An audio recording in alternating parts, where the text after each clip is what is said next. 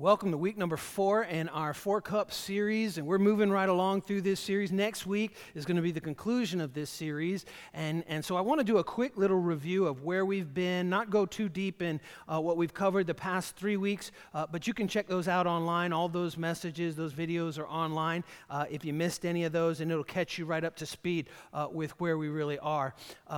We, we started out where the first time these four promises that we're referring to as four cups are ever mentioned in Exodus chapter 6, verses 6 through 7. And this is really the story of the Passover. We talked about this on Good Friday uh, in terms of Jesus is our Passover lamb. That's kind of, I guess, in a part, and it's a part of the series, really, when you think about it. And in Exodus chapter 6, God instructs the Israelites, the, the Jewish people, the Hebrew people, he's going to deliver them out of the land of Egypt. And, and he makes four promises to them. And these four promises are found in the Passover meal. And they're also reiterated, the first time in Exodus 6, and then they're restated over and over and over again all throughout the New Testament, as we're going to see a lot tonight, especially. And, so these are these four promises, the four cups, the four cores we've been referring to them as, in Exodus chapter 6, verses 6 and 7. And we'll just uh, look at those, those again. Uh, here it says, Therefore, say to the Israelites, I am the Lord, and I will bring you out. That's the first promise that he made. And it's not just to the Hebrew people, it's to every, all mankind. This is what God wants to do in our lives. Keep these four promises to each and every one of us. I'll bring you out. And then he goes, from under the yoke of the Egyptians, and I'll free you from being slaves to them, and I will redeem you. That's where we're going to be tonight. This third promise, I will redeem you with, and it's pretty interesting. This is the one promise where he says, This is the way I'm going to do it.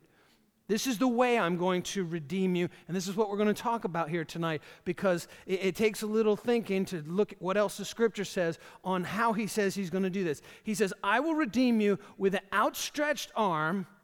That's the first thing. And with mighty acts of judgment. With an outstretched arm and mighty acts of judgment. What is he talking about? I'm glad you asked that question. We're going to cover that tonight. And then here's the fourth uh, question, the fourth uh, promise that he makes: I will take you as my own people, and that's next week. And I'm so excited about that. I hope you'll make plans to be with us uh, because there's it, it, this is really huge. This fourth promise, but these are sequential promises. In other words, if, if we don't first understand, uh, we know the promise, we need to understand the promise, and then we need to pursue each of these promises. And if we don't understand, I'll bring you out, and that's all about salvation. Let's look at these again. The cup of sanctification is all about salvation. That's all God's deal. We're not responsible for that. All that we do is simply believe that promise, and it happens. It's not based on how good we are, it's not based on how bad we are, it's not based on anything that I have done in the past. It's all based on what Jesus Christ did on the cross. Through living his perfect life, his substitutionary and his sacrificial death on the cross, and then his resurrection from the dead. That's how we're saved, by putting our faith in him and turning from our sins. That's the cup of sanctification, the first week that we talked about. And then the cup of deliverance, and that really just means freedom freedom from anything that is controlling us freedom, freedom from the controlling power of sin in our life, freedom from, freedom from controlling substances in our life, freedom from controlling emotions in our life. We talked about that in detail last week, just how God wants to do that in each of our lives. And then tonight, the cup of redemption. And that's all about restoration.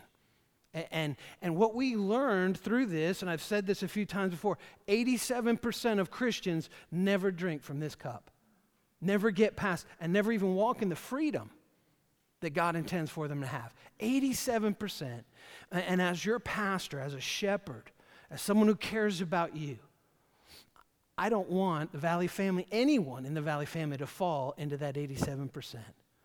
I know you want everything that God wants for you. When all is said and done, that everything will have been said and done in your life that God planned for you. And, and so, uh, we want to move through these, the cup of redemption, restoration tonight. And then next week, the cup of praise, cup of fulfillment. We'll talk about in detail next week, what that is all about. But let's go back to Exodus chapter 6, verse 6. And, and this promise here that God makes that we're going to look at tonight, this third promise I will redeem you with an outstretched arm and with mighty acts of judgment. What is he talking about here? What does it? Redeem. You know, sometimes we, we kind of get, I don't know, there's, there's kind of like a religious layer that we put on that word. Uh, and, and, then there's also kind of a, a practical lab, uh, uh, layer that we put on that word. I, remember when I was a little kid, 1970s, about 10 years old, 1977, Star Wars came out, and, and Empire Strikes Back, and all these things. And I remember I was a big Star Wars nerd. In fact, I, I heard they're coming out with a new movie in, in December, and I'm going to take a week of vacation. But anyway, uh, anyway, uh, I, I, remember one of the one of the things that they had was if you bought four Star Wars figures, and I still have 20 original ones from 1977 in a very secret safe in my house. And and but if you bought four and you cut off the proof of purchase and mailed them in, they would send you the limited edition Boba Fett action figure. This guy's got one. Still have one to this day. And so what you had to do was redeem the proof of purchase. Four figures equaled one Boba Fett. And I've got one. And, and, so that's what I think of a lot of times when I think of this word redeem. What, what does redeem really mean? Well, here, here are three, three definitions of what redeem really mean, uh, right from Webster's. First, to buy back or to repurchase. To buy back or to repurchase. And, and, you know, that's what, that's what Jesus did on the cross for you and me. He bought us back, He repurchased us. And you don't repurchase something, you don't buy something back unless it's of incredible value. We lost our relationship with God because of sin. Someone else had the title deed for our lives because of our sin. And Jesus showed up and he says, I want to buy him back. Well, how much is it worth to you? I'll give everything. I'll give my life. Redeemed, to buy back, to repurchase. Second thing it means is to change for the better, to reform, to change for the better. That's, that, that's the thing about these four cups. See, so many of us, if we're really honest, we're actually living so far below God's best for our lives. We're like, we're doing all right, we're doing okay. Jesus came to give you even better, to, to change the, the quality of our life, to change the essence of our life, to change the passions of our life, not for less, for better, to reform, to bring back to the original purpose. And, and here's the third definition to repair or restore. To repair or restore. That's what redeem, redemption literally means.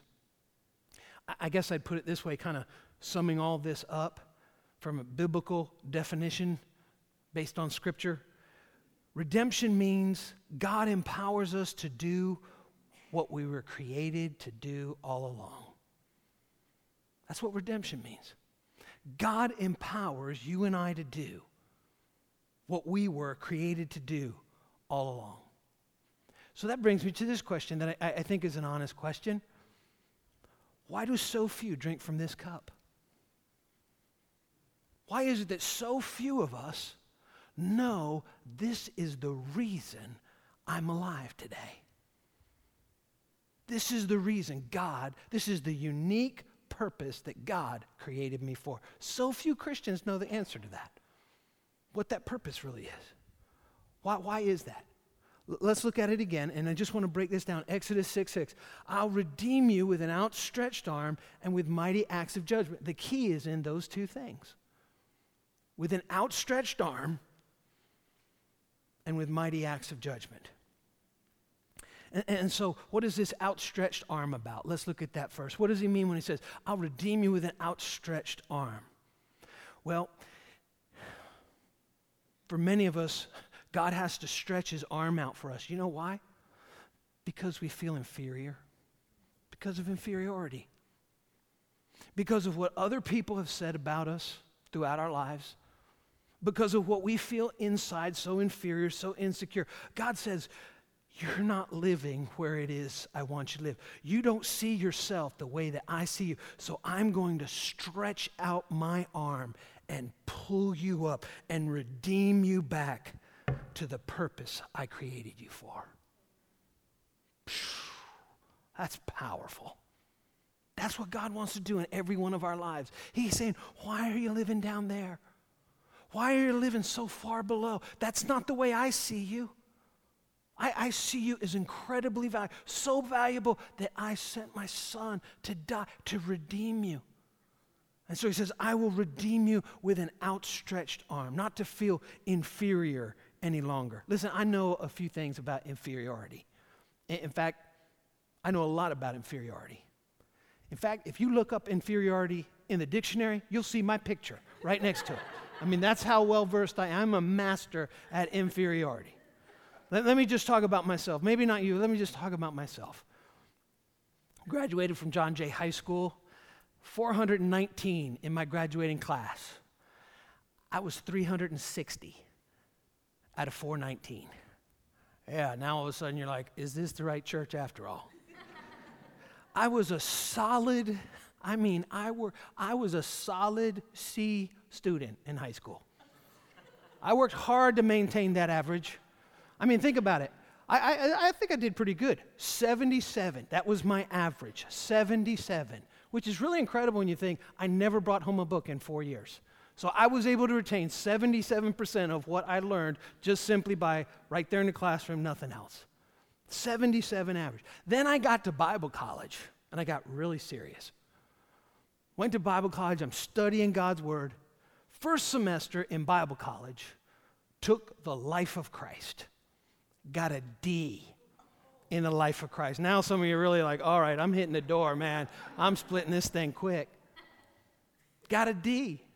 And literally, this beautiful blonde woman young lady named Susie Warner that I fell in love with, she taught me how to study my sophomore year in college. I didn't even know how to study. I did end up with a 3.2 average cumulative over four years, but and gone on with, with graduate studies and doctoral studies since then. But but there's something inside. I just felt so inferior. M- most of what I did when I played football in high school, it was to prove I wasn't inferior. It was because I felt so self conscious, so inadequate. I was like, I'm to make, I'm to prove to everyone. And you know what? Whatever success that I had as, as a football player, it never changed that inferiority that I had inside. I'd been a Christian for a long time, so I was a little boy. But I never drank from this third cup. It was much later than when I was a little boy.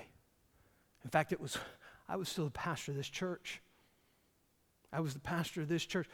And then I began to drink from this third cup.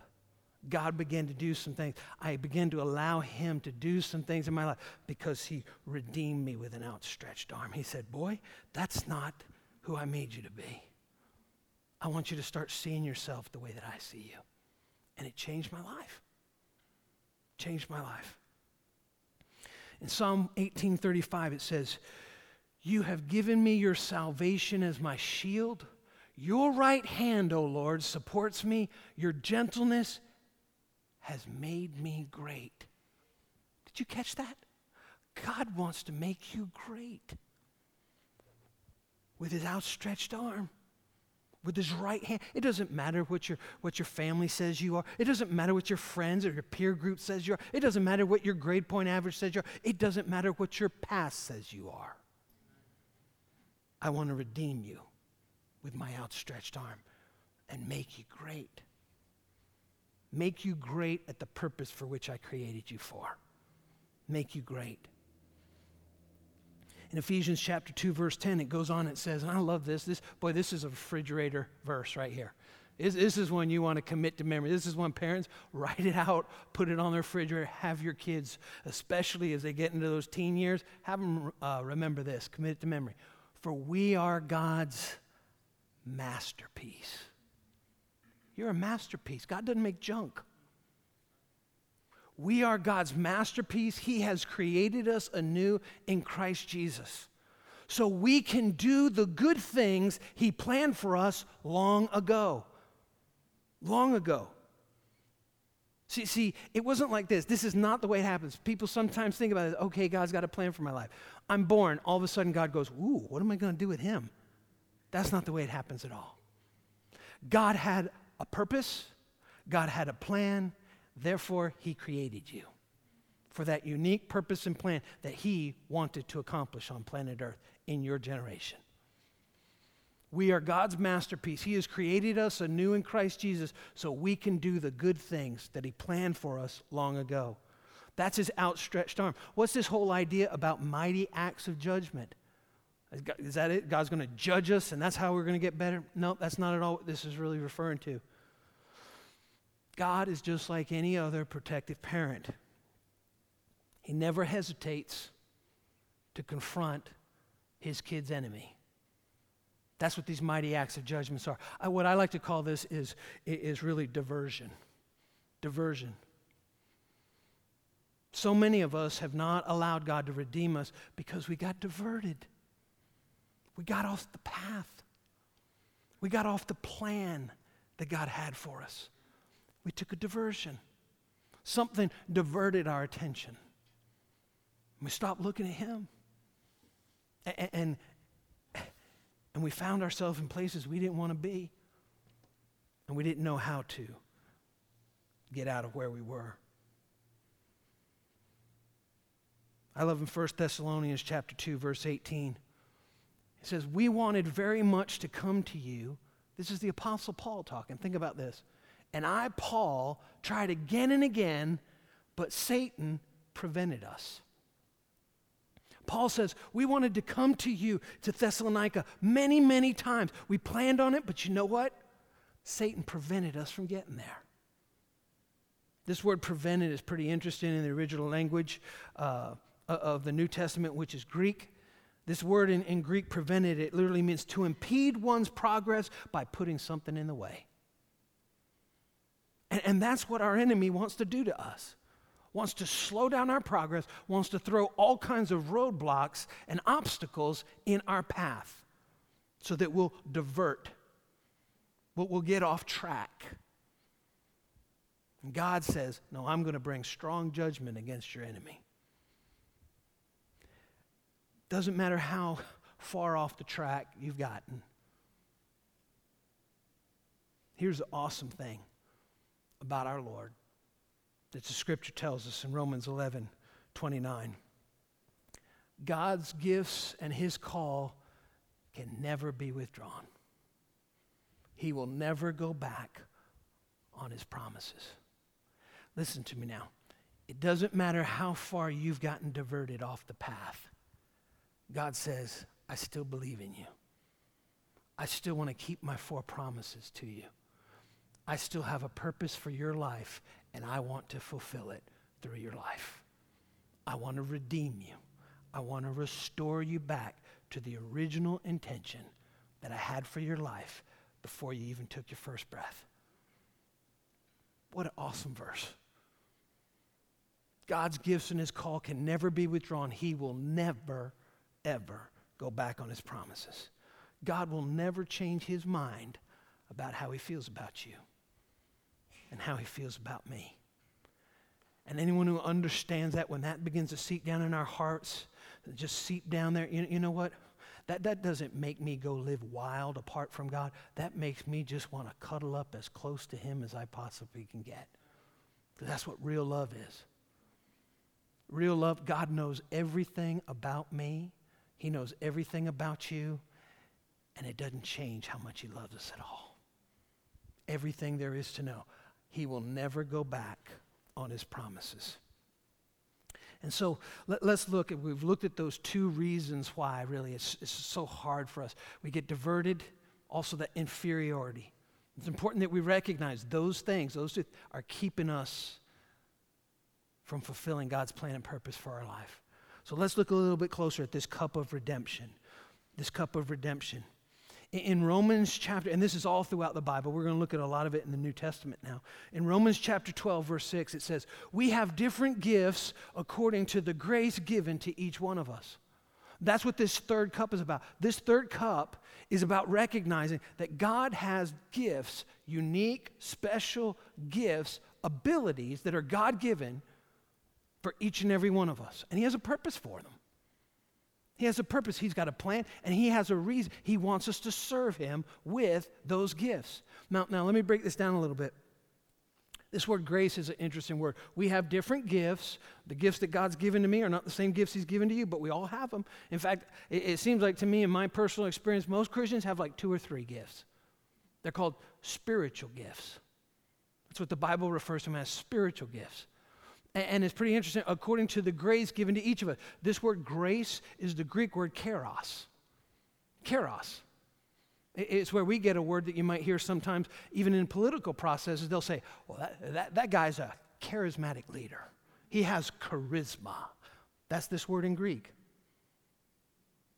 Charis. Charis, where we get charismatic. We have different gifts according to the charisma given to each one of us.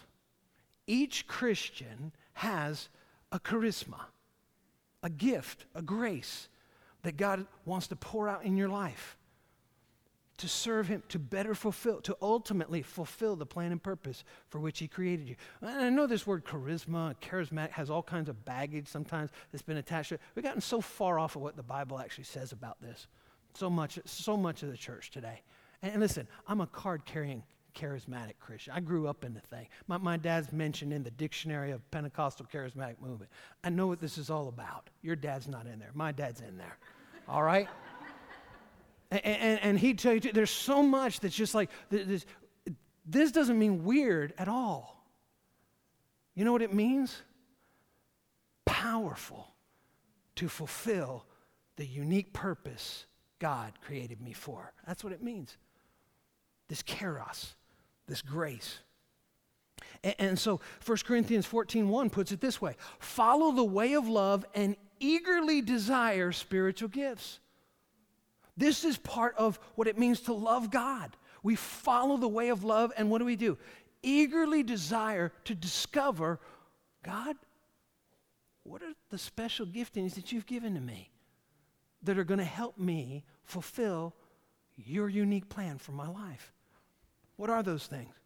And that's really the first thing when it comes to spiritual gifts. And maybe you're here today and you don't, you're like, what is a spiritual gift? I don't know what mine is. We're going to help you. We're going to help everyone in the Valley family starting the first Sunday in June to discover what your unique spiritual gift are. And we're never going to stop doing it. We, we've kind of done it to a degree, hit or miss. But, but I am so excited about what we're going to be introducing to the whole Valley family a way in four steps, really, that you can discover this is what God has uniquely gifted me, this spiritual gift. That's the first thing. You have to discover the gift. You have to discover the gift. Look at what King David said in Psalm 139, the Old Testament. I love this. He said, You made all the delicate inner parts of my body and knit me together in my mother's womb. Thank you for making me so wonderfully complex. Your workmanship. I love that. It's like craftsmanship. Just like we looked at before. The New Testament says we're God's masterpiece. Your workmanship is marvelous. How well I know it. Now, now don't miss this. David's not all hung up on himself. When he looks at himself, David's all hung up on God, as we all should be, because he doesn't make junk. And so let me put it this way. If you take notes, you may want to write this down. I don't have this on the screen, but your design will reveal your destiny. How you're made points to what you're supposed to do. Let me say that again. Your design will reveal your destiny. How you are made points to what you're supposed to do. I, I, struggled a long time in my life because God made me five foot eight and three quarters.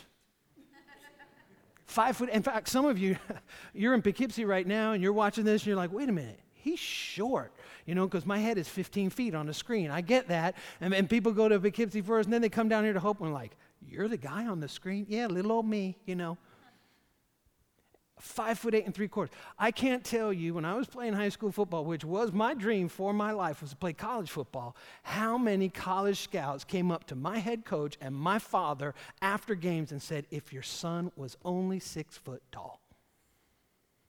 And I couldn't do anything about that. I have a brother who's six foot three. About as athletic as a noodle. I mean, just, just absolutely nothing. And then they say, if you're only six foot tall, boy, we'd love for your son to come play for us. But I was five eight and three quarters, and please don't sell me short of that three quarters. It's almost five foot nine. You're, but you know what? My design revealed my destiny. If I was six foot, I wouldn't be here. My life would have taken a very different direction and path. So, God, when He was knitting me together, He said, let's just put a ceiling on that boy five foot eight and three quarters. How you're made points to what you're supposed to do. In Ephesians chapter 1, verses 11 and 12, puts it this way It is in Christ, and, and, I talked about this in our first message in this series, just in terms of introduction. I want to go back to it again. It is in Christ that we find out who we are and what we're living for. See, this is the whole thing. It starts with the first cup, it starts with salvation. We'll never really know who we are until we receive Christ as our Savior. It's in Christ we find out who we really are and what we're living for long before we first heard of Christ and got our hopes up, he had his eye on us, had designs on us for glorious living.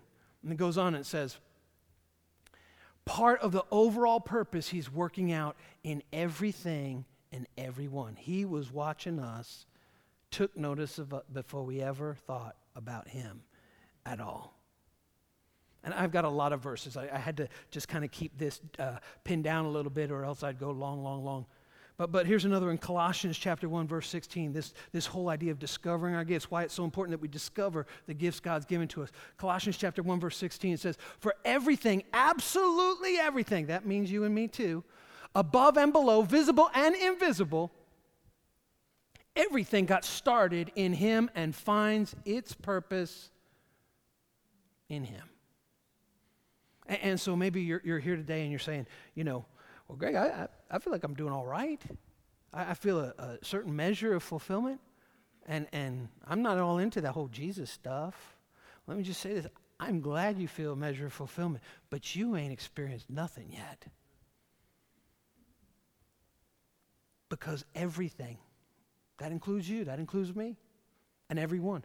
Everything above and below, visible and invisible, everything got started in Him and finds its purpose in Him.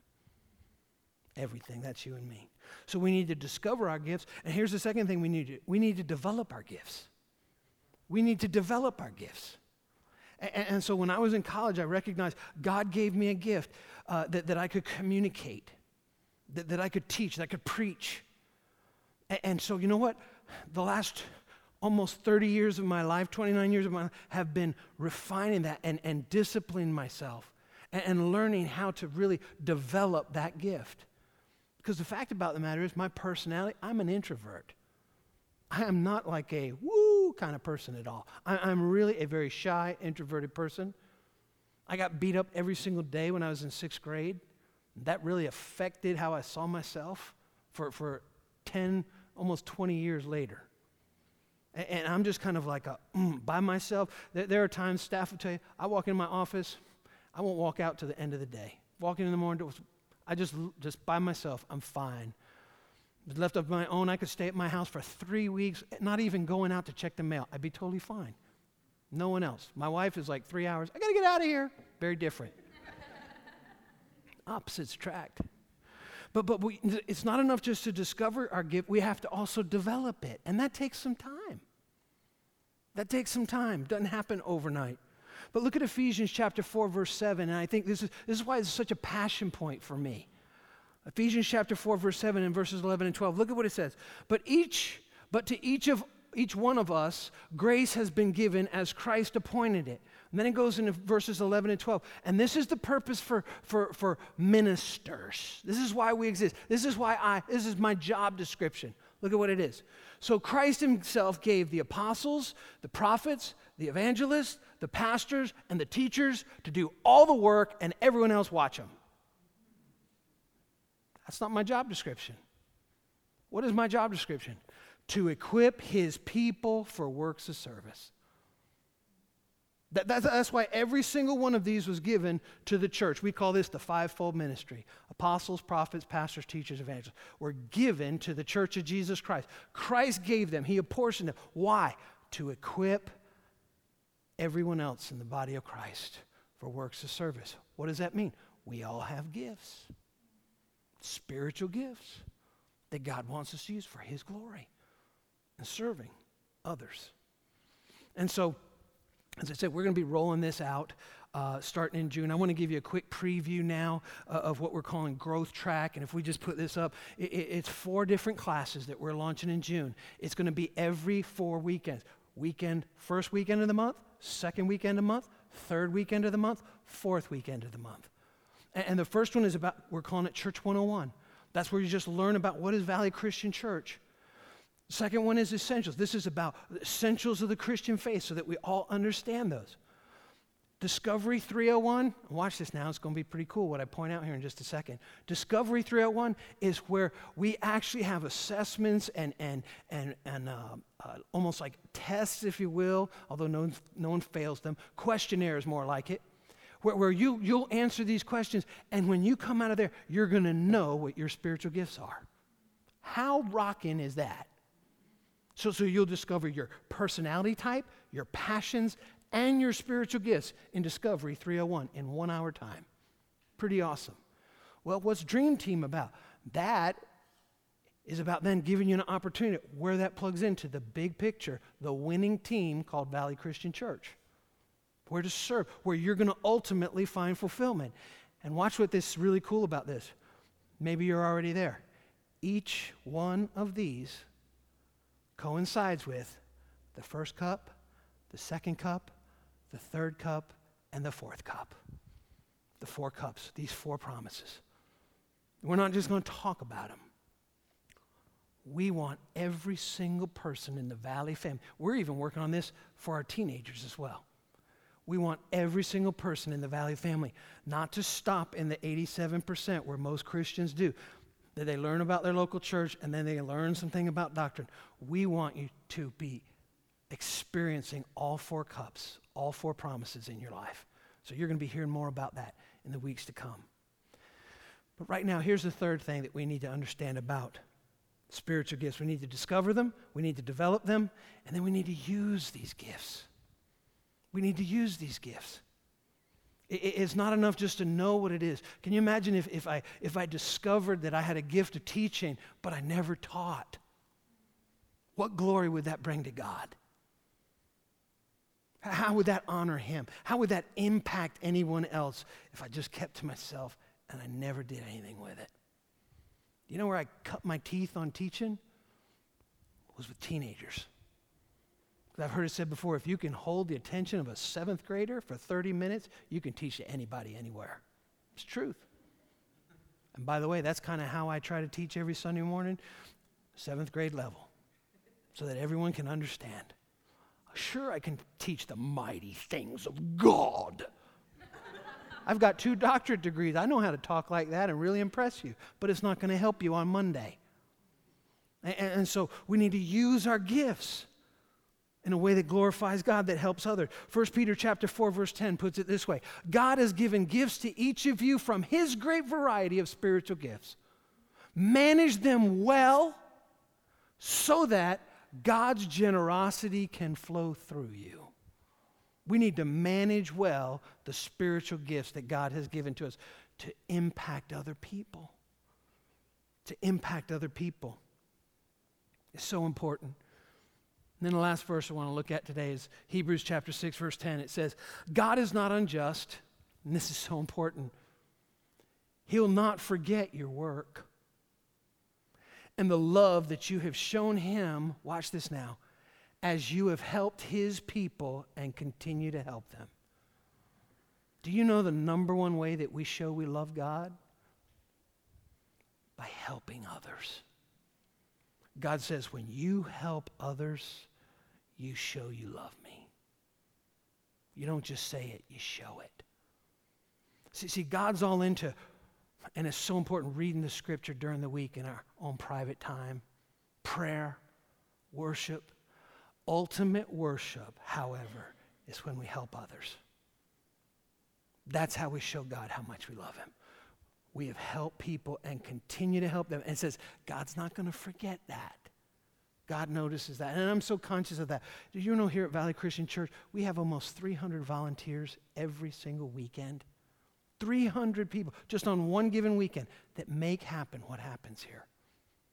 I, am so thankful. And, and, and I appreciate every volunteer that we have on the dream team here. But you know what? More than me, God sees it.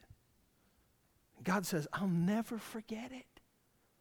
You did that to me. You were helping me. You were showing me how much you love me when you were helping someone else. Let me give you this little preview next week. Cup number four. I want to dangle a carrot. Here it is. My real purpose is to serve God by serving others. That's the ultimate fourth cup. That's what it's all about. When I begin to drink of that cup, I know what my spiritual gift is. He's redeemed me. And now I use it to serve Him by serving others. I'm going to ask right now. Let's bow our heads and pray.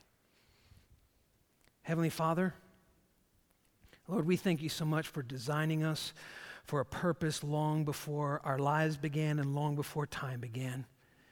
Thank you for the gifts that you have given to us to serve you. And God, I pray that you would open uh, the eyes of our hearts so that we could see ourselves the way that you see us. Give us wisdom, Lord wisdom to discover, to develop, and to live out the redemptive plan that you have for each and every one of our lives. Father, we give you our lives. We give you our talents. We give you our gifts. We give you our abilities wholly and completely to you. In Jesus' name, amen.